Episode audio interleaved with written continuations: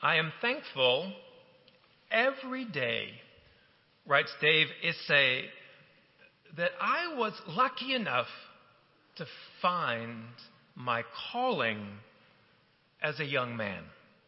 I was 22 years old and headed to medical school, he writes, when I fell into public broadcasting completely by accident. The moment I pressed the button on the tape recorder to begin my first interview, I had this overwhelming sense that I had found what I was going to do for the rest of my life. A few years late, a few weeks later, I withdrew from medical school, writes Isay. It was, it was a terrifying decision, but one of the best I've ever made. And my path and my fate was sealed. I wonder if you ever had that kind of experience. You suddenly knew what you had to do in your life, what you were supposed to do with your life. A path forward suddenly came into focus regarding a relationship, a particular job, a vocation. As we say in the life of faith, you, you felt a calling. Years later, Dave Isay would go on to found StoryCorps, a, a, project that began with a recording booth that he, he set up in Grand Central Station. And, and he invited people who passed by to, to take a moment and to record what was important in their hearts, with their struggles and their dreams and their sense of purpose. They published those interviews in books. The first became a bestseller. And this week, I read one of Isay's latest books called Callings, where he notes how the following pages are filled with stories of everyday people who have found their way to do exactly what they were meant to do in their lives. These are the voices of women and men of varied age and geographies and backgrounds. He features, for example, the calling of a ballpark beer vendor, a fireman, an OBGYN. And summing it up, the focus of his book, he writes for all of those people searching for a calling. Consider yourself warned. This pursuit takes discipline and resilience and sacrifice and hard work.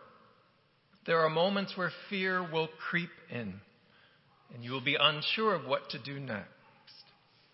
But trust your instincts.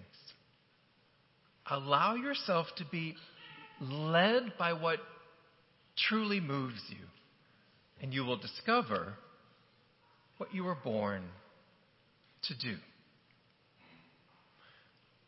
Well, it's March 3rd, and it still feels like January 3rd, doesn't it? And with the daunting winter weather of the past few weeks, it also feels as time has slowed down. Days pass and they feel the same. Yesterday I heard the weather person on the radio state, today will be partly cloudy with a chance of snow. Tomorrow will be partly cloudy with a chance of snow. Sunday, partly cloudy with a chance of snow. It feels like East Grand Rapids has been deposited into this snow globe, a partly cloudy with a chance of snow. But interestingly, the church calendar doesn't really take note of weather or even the change of seasons. It's more concerned, we might say, with a, a, change of the Spirit. This Wednesday, we begin a church season called Lent, a period of 40 days outside of Sundays. And it's bracketed as a time to prepare ourselves spiritually for Easter morning. It's a time when we are invited to pay attention to the state of our soul, to note where we might have drifted off the path, It's a time to refocus our attention on God's Word and allow it to speak to us one more time. In the season of Advent, we prepared ourselves for Christmas by reflecting on biblical texts and events through the eyes of Mary. This Lent, we will reflect on, on biblical texts and events through the eyes of a, a man called by two names in the New Testament. At first, he is known as Simon, and later he is renamed by Jesus Peter. Stephen Binz is a biblical scholar and award winning author. And this week I've been reading his book, St. Peter, Flawed, Forgiven, and Faithful. And he makes the argument that Peter is one of the key figures in the history of the world. It's interesting, isn't it? Have you thought much about Peter? What do you know about Peter?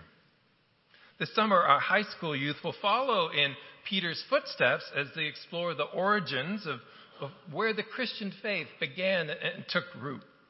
They will explore why his name is attached to one of the great cathedrals in our world, why in the New Testament he is mentioned nearly 200 times, far more than all the other disciples combined.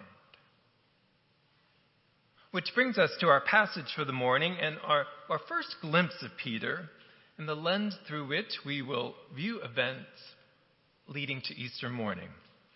We are in the Gospel of Matthew, one of the four books that tell the story of Jesus' life, and we read As Jesus was walking beside the Sea of Galilee, he saw two brothers, Simon, called Peter, and his brother Andrew. They were casting a net into a lake, for they were fishermen. Come, follow me, Jesus said, and I will send you out to fish for people. And they left their nets and they followed him. Why is Peter considered one of the key figures in the history of the world? Why is he mentioned so often in the New Testament? Pheme Perkins is a professor of theology at Boston College. And in her book on Peter, she observes how two major figures in the New Testament, Peter and Paul, approach faith from, from very different perspectives. Paul's faith, Perkins writes, was born of this intense intellectual involvement with Jewish religious tradition. While Peter's experience in the other way. His faith was shaped by how he experienced Jesus personally. Paul was a highly educated rabbi. Peter was in the world of Galilean peasants and, and people who worked for a living. Do you know people who like to think through things before they make a decision? They jot down, for example, lists with pros and cons. They spend time online doing research. They lead with their mind, in other words. Do you know people, on the other hand, who, who lead with their heart, their gut? They, they don't make lists, they don't really do research. They, they feel their decision and typically make it in a split second. When you ask them why they did something, they usually say, well, it just felt right. Our introduction to Peter this morning in the Gospel of Matthew reveals how he leads with his heart, with his gut. Defaulting to his heart and his gut will enable Peter in the months and years to come to, to assume these leadership roles for which he will be remembered forever. As Perkins notes, Peter will eventually preach the, the first sermon at Pentecost, converting thousands to believe in Jesus Christ. He performs the first recorded miracle in the church, healing a crippled beggar. He's the first to receive a, a Gentile convert, not a Jew, into the faith community. opening the mission to all of God's people. But there will also be moments when leading with his gut and his heart will result in grave mistakes and disappointment. But those are texts for another day. This morning we stand on the cusp of Lent. We stand on the Sea of Galilee.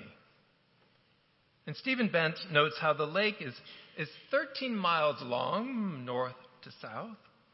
It's 8 miles wide, north to east. And in the Old Testament, the lake was thought of as the Sea of Kinnereth because it was sort of shaped like a heart. If you visited the Sea of Galilee today, which Lynn and I did many years ago, the fresh water lake would appear bucolic and peaceful. But in the time of Jesus, it was bustling with activity. In my mind's eye, I'd always imagined this text as describing a, a sole boat out on the lake, as you see on our bulletin cover. But this week I learned it was much more likely that the lake was lined with boats. Fishing was how people made a living and fed their families. And so, in the time of Jesus, the lake would have been lined with boats that you see on our bulletin cover. And Matthew's gospel records how on the Sea of Galilee, Simon called Peter and his brother Andrew were casting a net into the lake.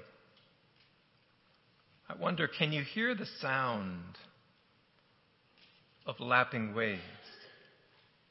Can you hear the creak and the groan of boats on the water? Can you smell those unique smells of a freshwater lake? Can you hear the cry of gulls waiting for Peter and for Andrew to turn the wrong way and to make their move? Now, casting nets was no easy task. As Stephen Binz relates, the nets were were weighted with lead around their edges and they sank, surrounding the fish that were then hauled into the boats.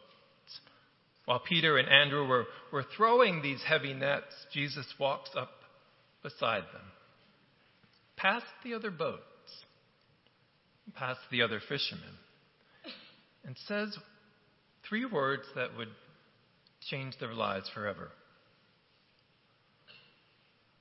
Come follow me. Remember how we said Paul made decisions with his mind while Peter made decisions with his heart and his gut. Matthew records that after Peter heard Jesus' invitation, they left their nets and they followed him. As we begin Lent this coming Wednesday, we will reflect on, on biblical texts and events through the eyes of Peter. And so I invite you, as we begin this season, to enter into it with the heart of Peter and to open yourselves to hear a call from a man who walks along the shoreline and says, Come follow me. Perhaps you've never heard that call. Perhaps you heard it long ago and that voice has faded with time and with the years. Sam Keen, author of Hymns to an Unknown God, phrases this Lenten journey and, and this Lenten invitation with these words. He writes, And so enter each day with the expectation it may contain a message directed to you. Expect epiphanies and blessings. Expect that instruction will appear and what we call in the life of faith a calling. The word disciple means one who follows. May we all this Lent, I pray, come to, to view our lives and the events that unfold this season in Lent through Peter's eyes. And may we choose to follow in Peter's footsteps becoming through the leading of our heart and our gut one who follows. Because as Dave Isay put it, if we trust our instincts and allow ourselves to be led by what truly moves us, we will discover the work we were born to do. We will hear and discover our calling. In the name of the Father, and of the Son, and of the Holy Spirit. Amen.